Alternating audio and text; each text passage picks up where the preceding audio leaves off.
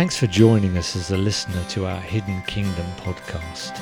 With each episode, I'll be talking to speakers, poets, songwriters, artists, entrepreneurs, and friends I've made down through the years as a worship leader, hearing their stories and how they communicate in their various spheres of influence. These are conversations to inspire us to think more deeply and more imaginatively about how we use our own gifting to make known facets of the hidden kingdom to the modern world.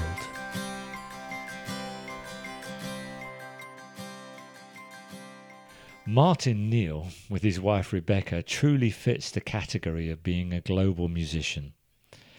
Travelling and spending quality time with diverse and often unnoticed cultures and people groups, he brings a wide understanding of the power and uniqueness of indigenous musical expressions to the table.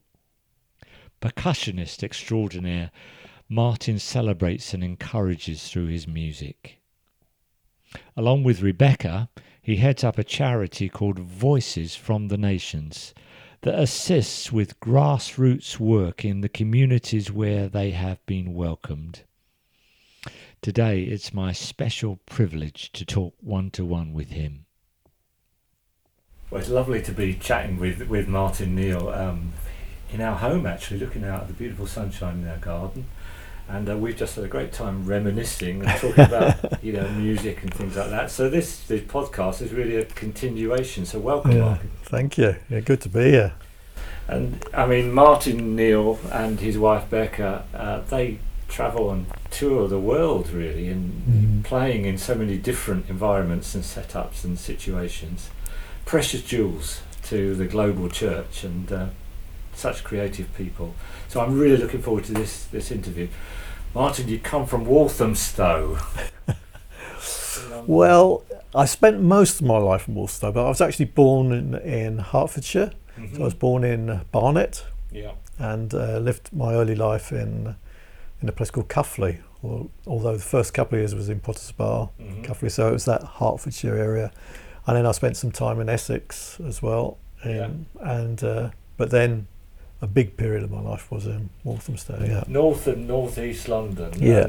And you are the global traveller because if we go on your website, which I'm sure people will do after this interview, you'll see some amazing situations and places that you've been to. But you weren't initially. You don't come from a musical family, do you? No, not at all. No, that's the bizarre thing about my story. I'm a sportsman at heart and still love sports and fell into music, which is quite bizarre really. Yeah. But really enjoyed it when I did fall into it. Yeah. You were telling me earlier about the band, the first band. Yeah. First band. Some friends of mine decided that they wanted to put a band together and everyone was really excited. And they all decided that none of them wanted to play the drums, so they told me, you to be the drummer, sort of thing. So as friends, I went out and got a little drum kit, and then a few weeks later they all decided, we're not going to do that anymore. So I'm stuck with this drum kit, which I'd actually started to enjoy hitting. So I was just coming to the end of my schooling, in sixth form and all that, and some other friends who I didn't know really that well, they were looking for a drummer for their band, and thank goodness they were as bad as I was at music. Learned together. Yeah, we learnt together. But the lovely part about the story is they also were a band of faith. Mm-hmm. So the name of that band was called Malachi, and so my journey of faith and my musical career started. Began. In parallel together. Mm-hmm. And you sort of went on to, play with loads of different bands, different styles. Yeah. Is that right? And then you learned. Yeah, right from the beginning. For some reason, I didn't say no. So I would be playing in punk bands and country and western bands and reggae bands and. Yeah, just about anything, rock bands. And not all necessarily Christian bands. No, in fact, in those days, it was mainly, people that didn't go to have a faith, Yeah. And I think mainly that, I wanted to learn. Yeah. Do you know what I mean? And you know, at that time there wasn't a church scene, so to speak. Do you know what I mean? I mean, the only times I ever even did anything in a church situation was coffee bars. Do you know what I mean? Which ran on a Friday night or something, really were even looked at something quite different. Do you know what I mean? You know, there was a guy that you hooked up with, sort of pioneer really in prophetic worship, Kevin Prosh. How did that happen with Kevin? There was very few musicians who were full time, and so they put together a gathering at Eastbourne, which I think now has became the worship. I can't remember what it's called now, sort of thing. South Coast of England. Yeah, that's right. And that was a gathering to bring a lot of the different worship people together. So, and in those days, because there weren't that many musicians around, there was a house band. Do you know what I mean? So the house band played for everyone, and I just happened to be in that house band. And so on that first one, they decided to invite one artist from America, and that artist was Kevin. Do you know what I mean? I'd never heard of him, didn't know anything about him or anything, and so I worked with him on that very first time, and then a few months later, because he had quite a hit there, do you know what I mean? He was invited back again, and again it just happened that I got invited to play with him. But after that second time, we really had some great conversations together. And we realised that there was three areas that we both felt was very important for us. One area was to be supportive of the church and to encourage, you know, music within that sphere. The other one was to be a light outside the church and write songs pointing towards God. Do you know what I mean? And the third area was the nations. And so those three things were very much things on my heart, do you know what I mean? And for the first time I met someone else who had those things on their heart as well. And so after that time, Kevin had a band in America at that time, so I would do everything outside of America. And Europe and so on, Europe and Australasia and everything. And then after a year or two of doing that, he asked me if I would be full time with him. And one of the hallmarks of that was the spontaneity, which I think was the unpredictability, the risk taking in the music that you were playing. That was really on the edge there. And sometimes you know, if you were watching, you'd think, "Is this going to? What's happening? Where are we going?" But out of that, you know, comes freshness and originality, and it's such a creative streak. And you began to explore, you know, some sort of different sounds outside of the normal bass drum keyboard thing, introducing some world sounds. How did that come about through conversations with Kevin, or did you just this fits the music, or what? It actually came out well before Kevin. I was doing that. I'd always been fascinated with sound, and always. I never thought I was out of the box. I was just always fascinated with sound. So even with the second band I ever played in, I decided that the guitarist was having way too much fun with all those pedals. So I decided to put a wah-wah pedal through my floor tom and do a little thing with that. So I was always, there was obviously something in me that decided that there was always a different possibility, or there was always more. And so I always saw that. And one of the interesting things, because I didn't have a great upbringing, do you know what I mean? You know, I always felt a little bit insecure about who I was. So when I started going round to other nations, do you know what I mean? It seemed I had eyes to see the beauty in that. So I remember going to Germany, recording an album there, and I just started listening to all this amazing German music, do you know what I mean?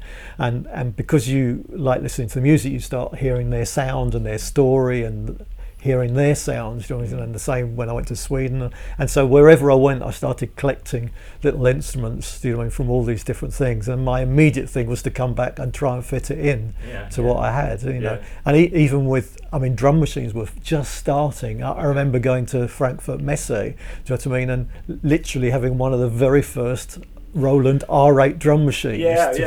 I remember you had a sort of little role of programming. I think you did it for Bryn, and I think you did some stuff for me as well. Little job on the side of programming. Yeah, exactly. Nice sound. Yeah, I remember that.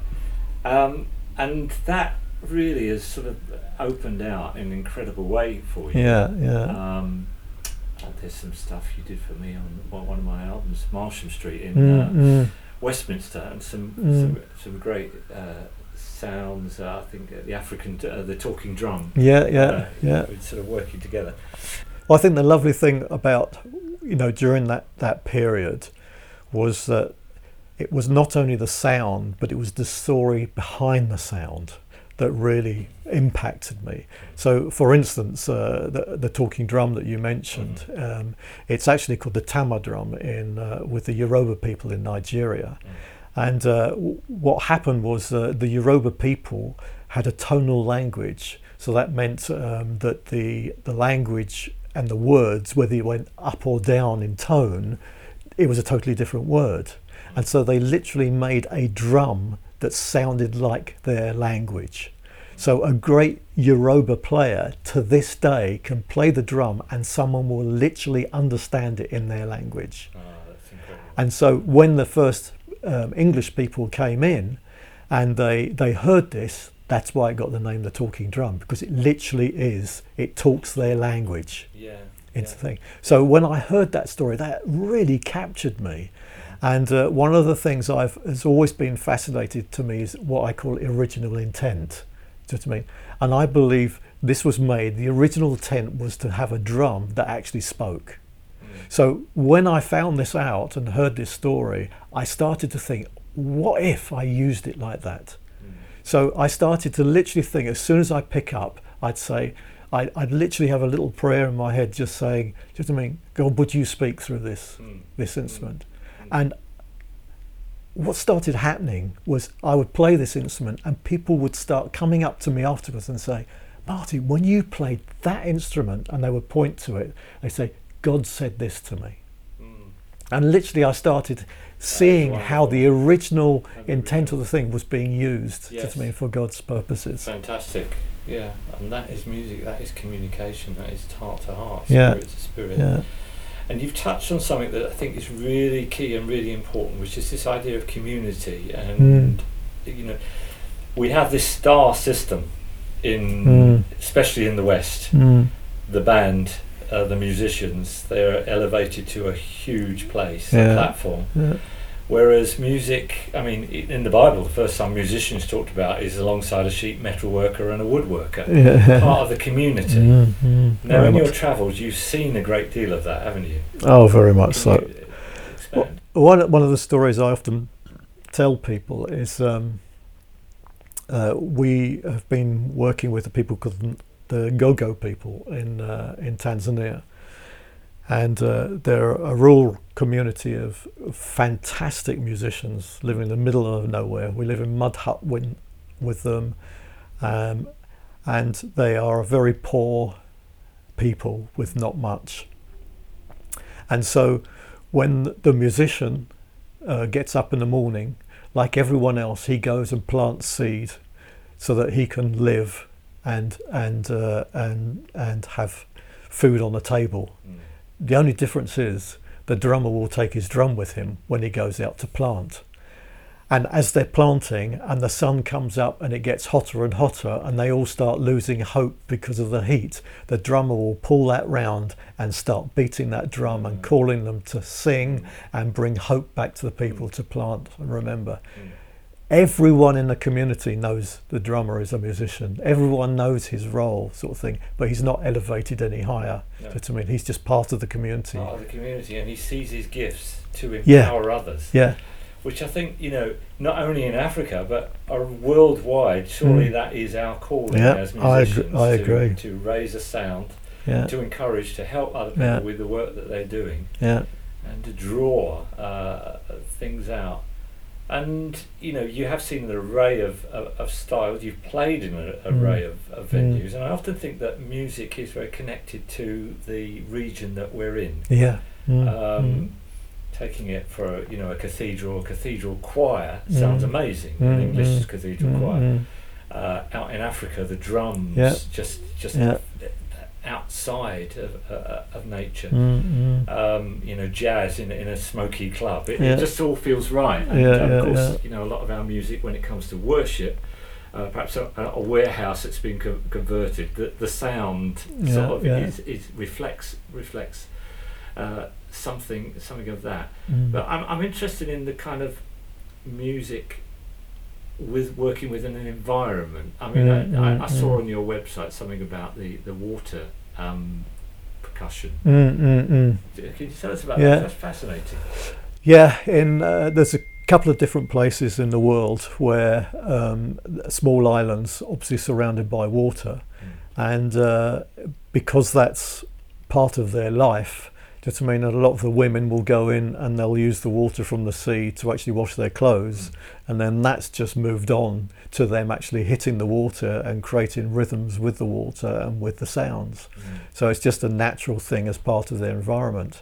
And again, I've taken that idea, do you know what I mean, into a lot of the recording projects I do, because I believe that the sound of the land will speak to people in different ways. So for me, for instance, do you know what I mean, I will mix in the sounds of the land into a piece of music, and to someone who's not from that land, it will just be a nice sound. But from someone who's part of that land, they'll know exactly what's happening. They'll connect with it, indeed. So when I was down in New Zealand in the 90s, I was working with the Maori, the people of the land, and the Pākehā, which is the people that have come to the land. And we were doing a project to bring the two together because there'd been a lot of troubles between the two, and the Maori weren't allowed to use their language for 50 years. And so we wanted to bring a project to bring these two groups of people together. And one of the songs that I was brought was a very intimate song about seeking God. And when I spoke to the people who'd written it, I asked them, what's behind this story?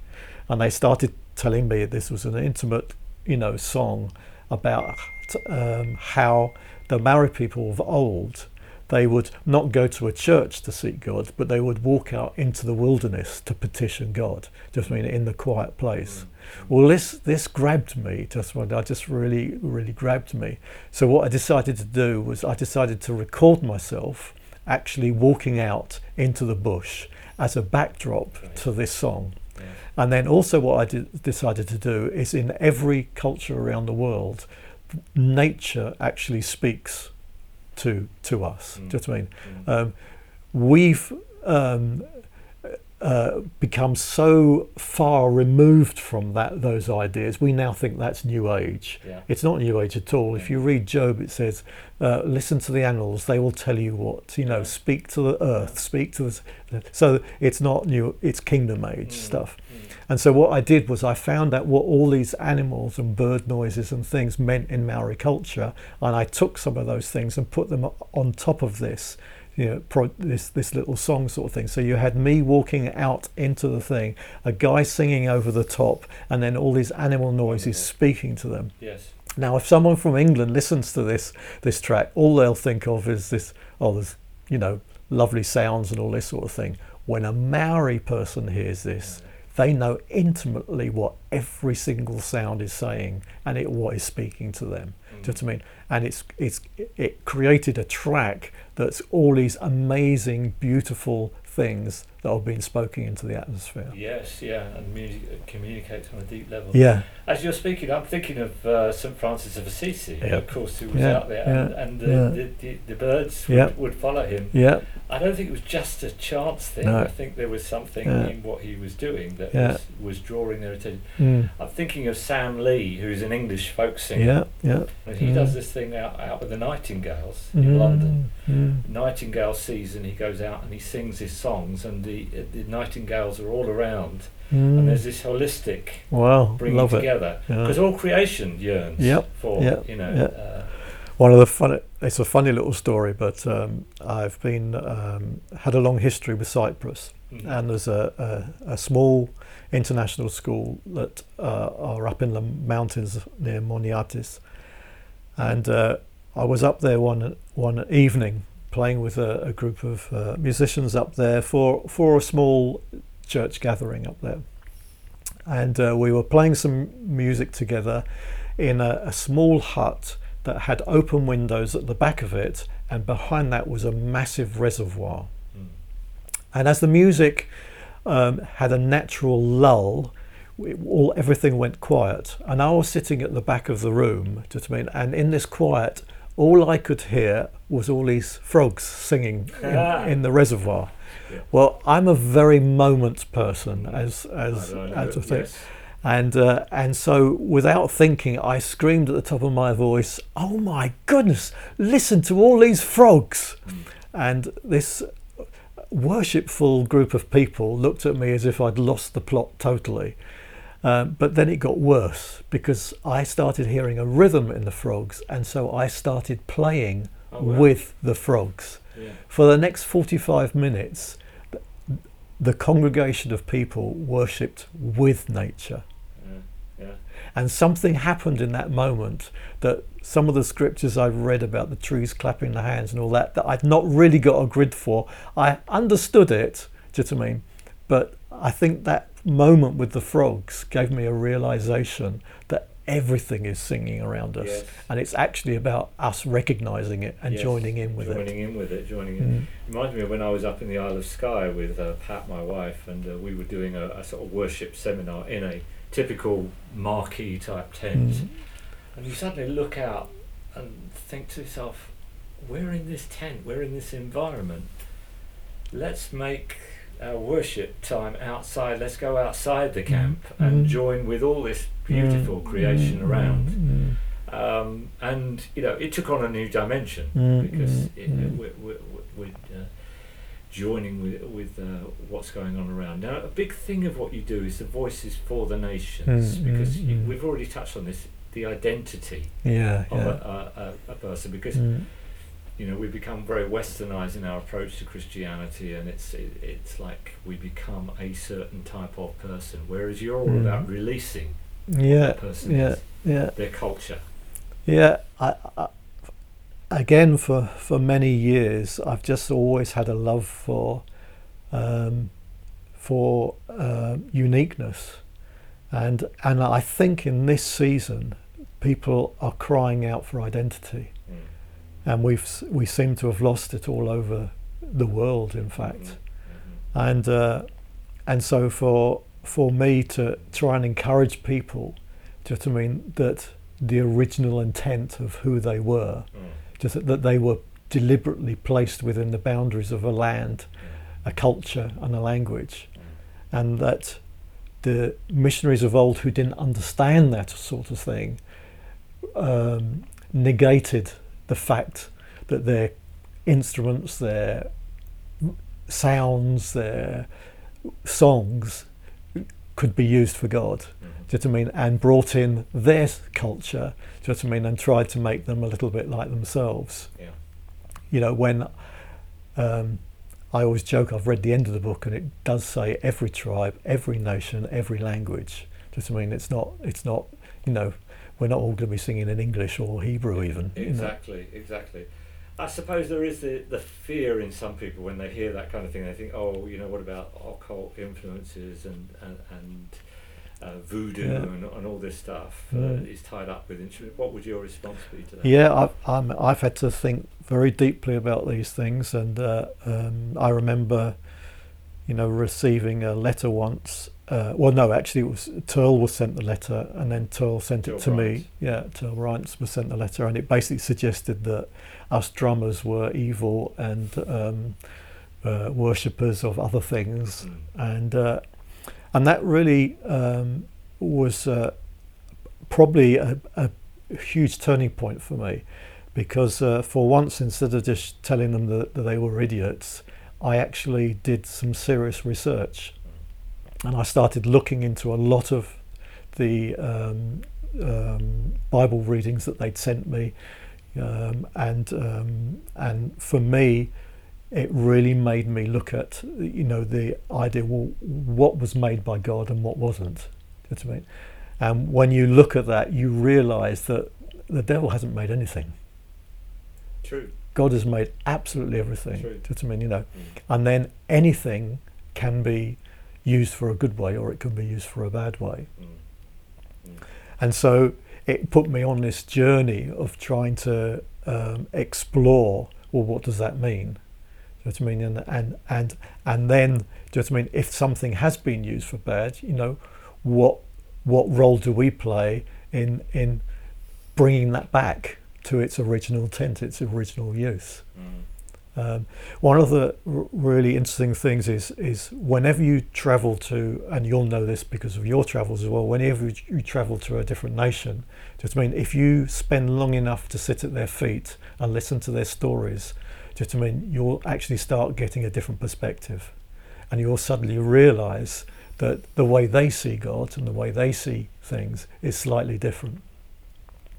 So I was in Jerusalem, and I met with a man called Moshe, who was an Orthodox Jew, and he'd just written a book about his faith.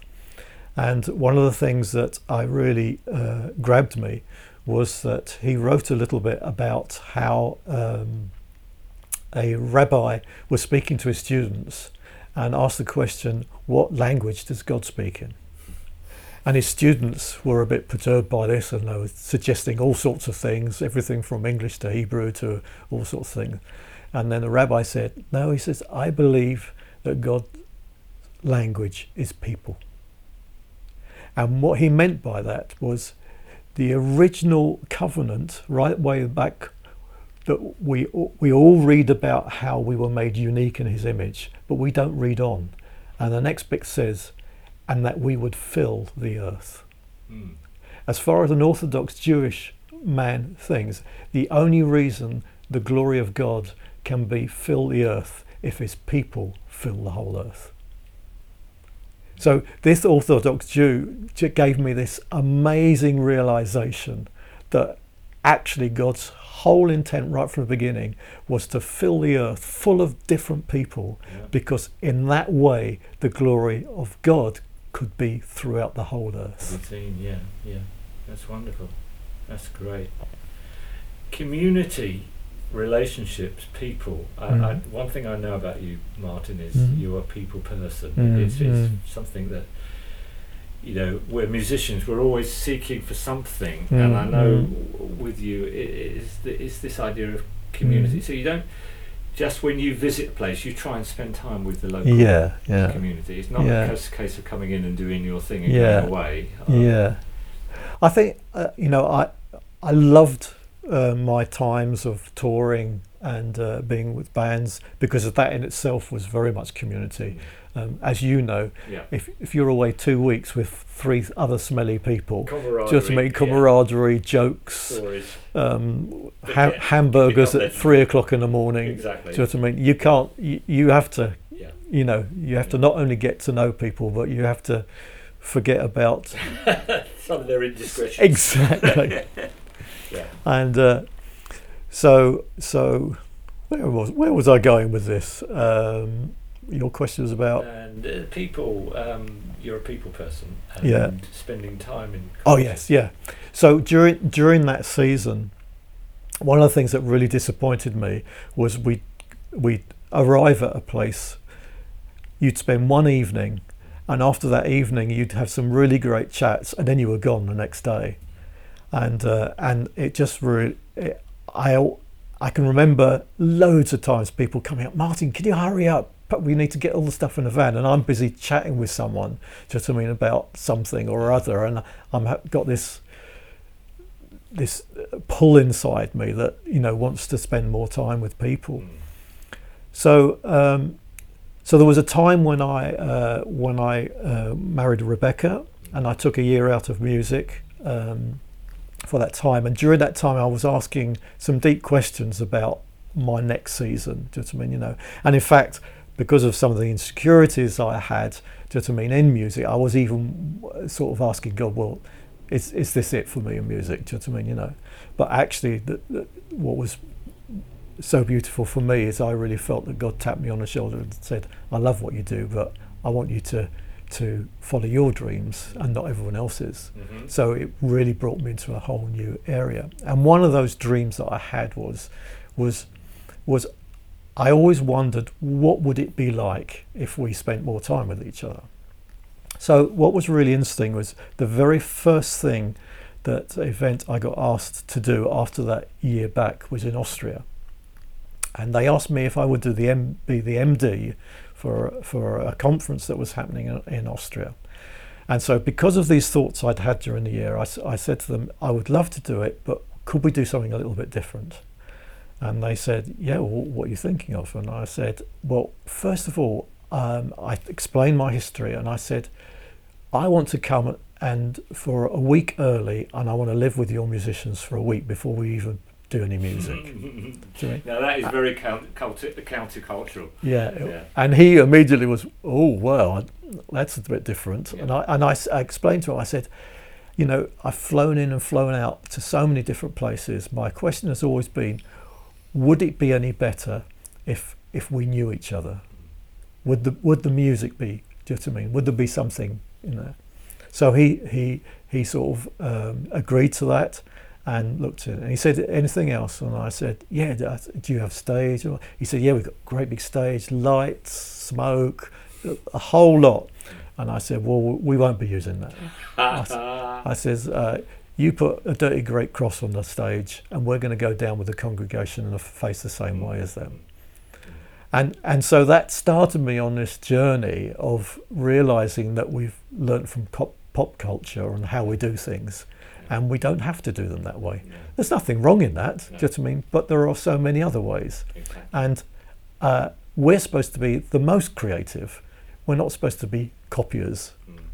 And so that was one area that really started me on this whole thing about, and now Rebecca and I explain it as, we create being time round the doing time. That's good. Do you know what I mean? So in other words, we try and build relationship and community. Mm. Do you know what I mean? And out of that, do you know what I mean, the music comes forth when we actually know people and we've built relationship.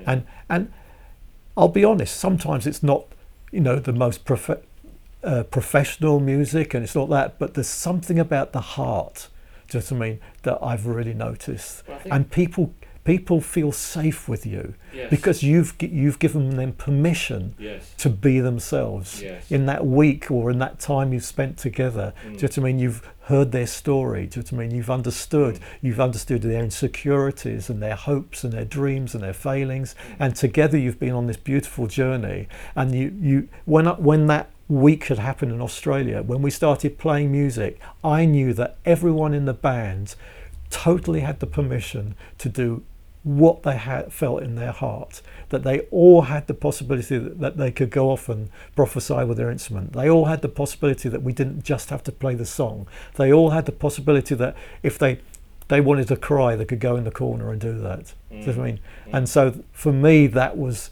just a really special moment.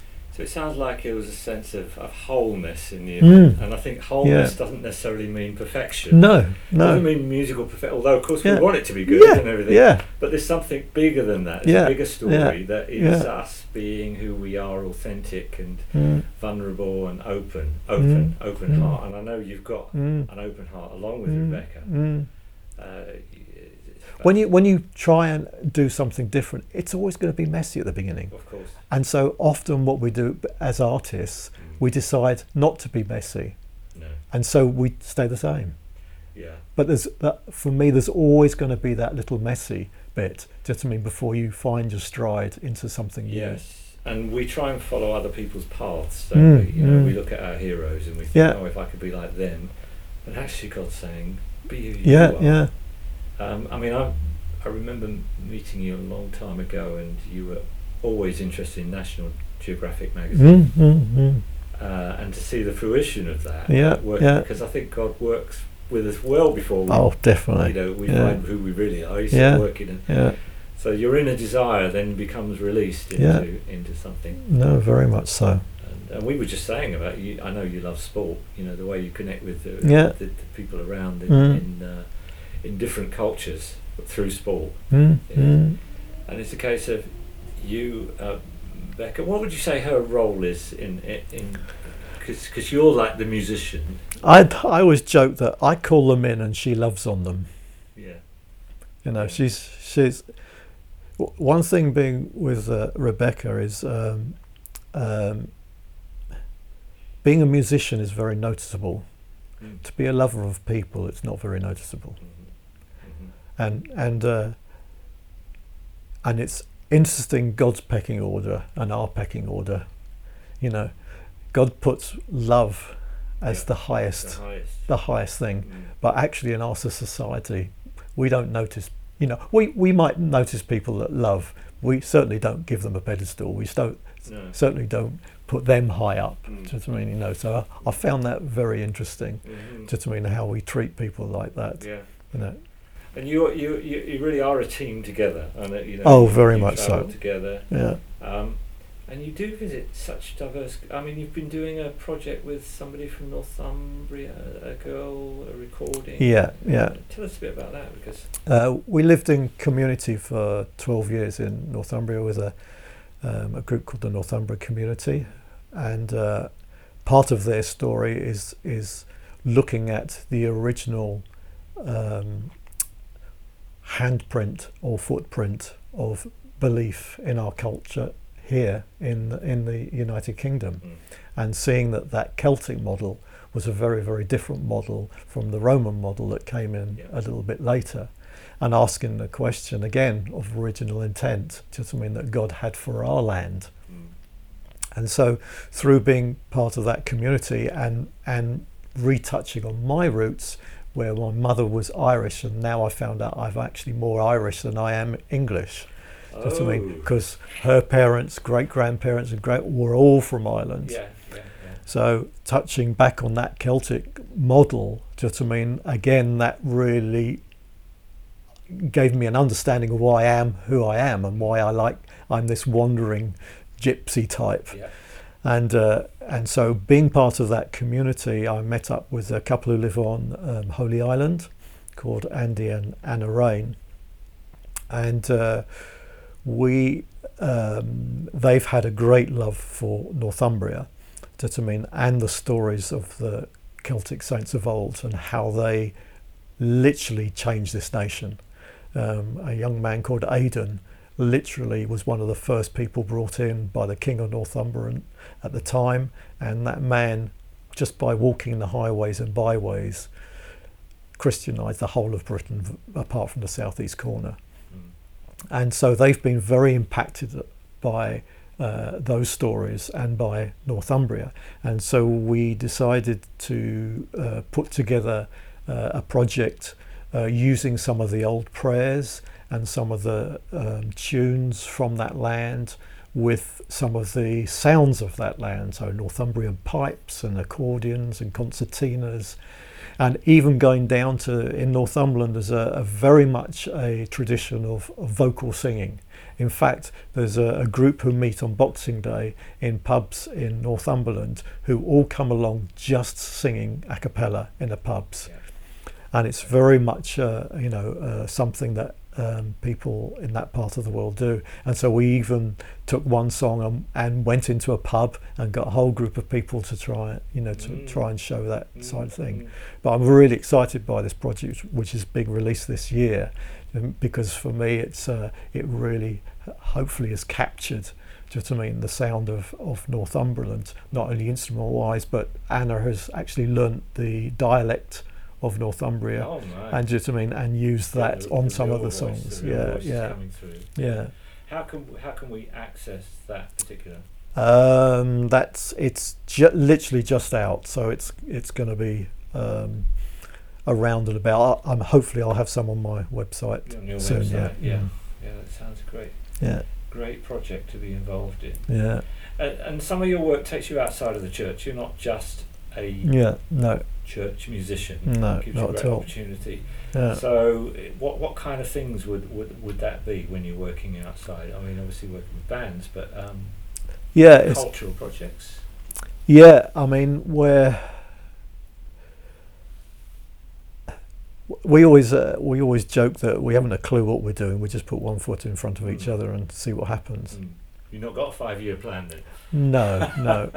And also one of the things that, because we are working with different peoples and different people groups, you know, the idea of taking one size fits all is just a nonsense, you know. And so it's always about going and seeing, you know, what is needed here, and also asking the question, what are you already doing here, God? Yeah. Just, I mean, and how do we fit in with that? You know. So, so for instance, how we started with the Gogo people was we got involved with pioneer Bible translators, and in Tanzania there are 126 different people groups, each with their own language, each culture. That's just one country in. And at the moment, they've only got, I think, a handful of those languages in a New Testament. And so they heard me speak about how story, just I mean, can go out through a people group without written language in an oral culture. So they came and visited me. I told them a few things, and they were really excited. So we got invited to Tanzania to go and visit different projects, just to talk to them about story and music and how important that was to help. So within that, we just happened to finish up way in the boonies, right out in the middle of nowhere, with the Gogo people, and they were going through drought and famine, but they treated us like kings. When we left that village, there's protocols. When you meet and greet people like that, where you have to go and see the elders to say goodbyes and your hellos and all that. So we were saying goodbye to the elders of the village, and I said to them, I see your people aren't doing well. What's going to happen? And the chairman of the village said to me, Martin, he said, we will know if it's really bad because the old people will go into their mud huts and close the door. And what he meant was the old people would give their lives for the young people when there wasn't much food. So we ended up going home on a plane in tears, and that line just went round in my head. And my immediate thing was, how can a drummer boy from the East End of London, Walthamstow, what can I, you know, how can you do anything about this? It just seemed too big for me. But this little nugget in my head just kept saying, help tell their story. And so I just couldn't get away from this. So through this help tell their story, we ended up going back and recording all their songs, all their stories, filming them, then selling that in the West, and all the money going back to build water wells. It now has medical dispensary, solar panel. Fantastic. And literally the whole village has transformed, I mean, in a number of years, so much so that the story has gone all the way out through Tanzania. And one of the years we went back, we were invited to Parliament, you know, because the story has now got out to there, and we've had meetings with the infrastructure chairman, all sorts of things. Is this the Sing to the World? Sing to the World, project. DVD. DVD and CD, that's right, And what I love about that is, like, again, we keep coming back, it's community, it's relationship, it's seeing your role, not just as an entertainer who comes in and impresses people, but someone who draws other people and uses your influence through your music to inspire others to give and help part of the community. I can't say enough that the artist has such an incredible role to play in community. One of the things that's been quite bizarre in my life is a number of projects I've done have been in cultures that have had genocide. And through this, I've done a lot of research on this to find out that when a dictator comes to power, the first people he takes out are the artists, the musicians, and the learned ones. Right. And he does that because if he can take out the artist, he can rewrite the story of the land, because it's the artist that holds the story of a people. So Pol Pot, do you know what I mean, did it. Do you know what I mean? In Rwanda, do you know what I mean? You know, Che Guevara, do you know what I mean? The Nazis, Just you name it. Do you know what I mean? And they used music. When the guy from China, Mao Zedong, went into Tibet, he said this. He said, "Give me 10 musicians over 1,000 warriors, and I'll change the culture." Mm. And that's what he did. He basically went in, okay, and what he did there is he found Tibetan musicians that he manipulated and basically gave them Chinese songs to sing to their culture. Okay.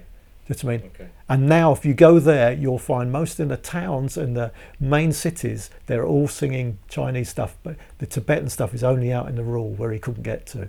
Mm. But he used music and the arts to change the culture. Do you know what I mean?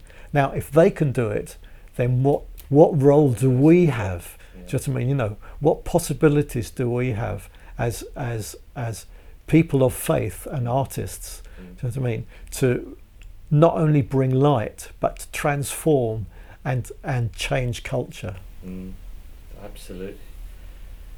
What a place to leave it, because you know, we've touched on the heart of it. You know, yeah. Changing not only atmospheres, but changing people's emotions and mindsets. Yeah, yeah. For the good. Do you know now there's a hospital in Glasgow, okay, who's actually hiring in musicians to change the atmosphere of a hospital. Okay. Okay. So I've got a podcast story of a harp player who went in there, and she was just going in there. She'd been in a few days, and she decided that they could play anywhere they wanted to, just to change the atmosphere. So she goes in for the first time to ICU, okay, intensive care unit for babies. Yeah. She sits down, gowns up, starts playing a harp. After 2 minutes, a nurse on the other side of the wall shouts across, "What are you doing?" She thinks she's having a go at her and says, "Oh, I'm really sorry, this is a new initiative to play music, to bring peace around the hospital." And the nurse says, "No, I'm not meaning that. I've been trying to get this baby's heart to beat properly for the last half an hour. As soon as you started playing, it's gone normal." Yeah. That harp player played for 2 hours and the baby never lost a beat. Mm.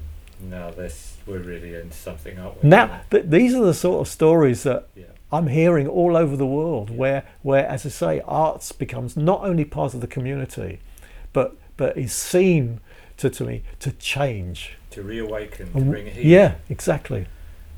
With a whole diverse array of different instruments that will mean different things to different people. Exactly. And Martin, you've been entrusted with such a wonderful gift. To offer to the world, and I think it's something, you know, people listening, young musicians listening to this, could think to themselves, "Oh, that sounds great for Martin," but we've all got a different role, and maybe think outside of the box in the way that you approach your musical gift. You know, music therapy.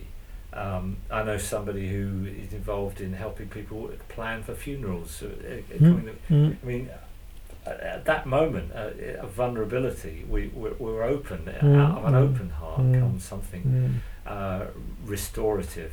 We have that opportunity to do that. So, Martin, it's been wonderful talking to you. I hope those the listeners will have, I know they will have gleaned, but you know, to apply it, it is really wonderful. Right. So thanks so Dave, much for our time. No, it's great to be here. I remember that shed.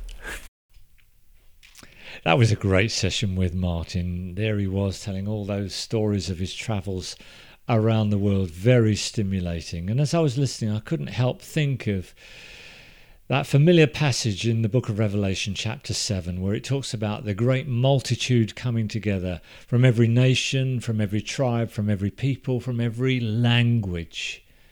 And, you know, music is a language, and there are so many different sounds that can be expressed in this great cascade of worship, global worship, that God looks for from around the world. We so often just have this monochrome idea that it's all about one particular sound, a westernized type sound that becomes created. And yet God is looking for that diversity and yet authenticity as we express from our culture praise and worship to the one who has overcome. And I hope it stirred and stimulated you in the way that it has me today, to be reminded that there are so many styles, so many ways of releasing that praise that belongs to our God. And may we do that with our different tones, sounds and languages in this day.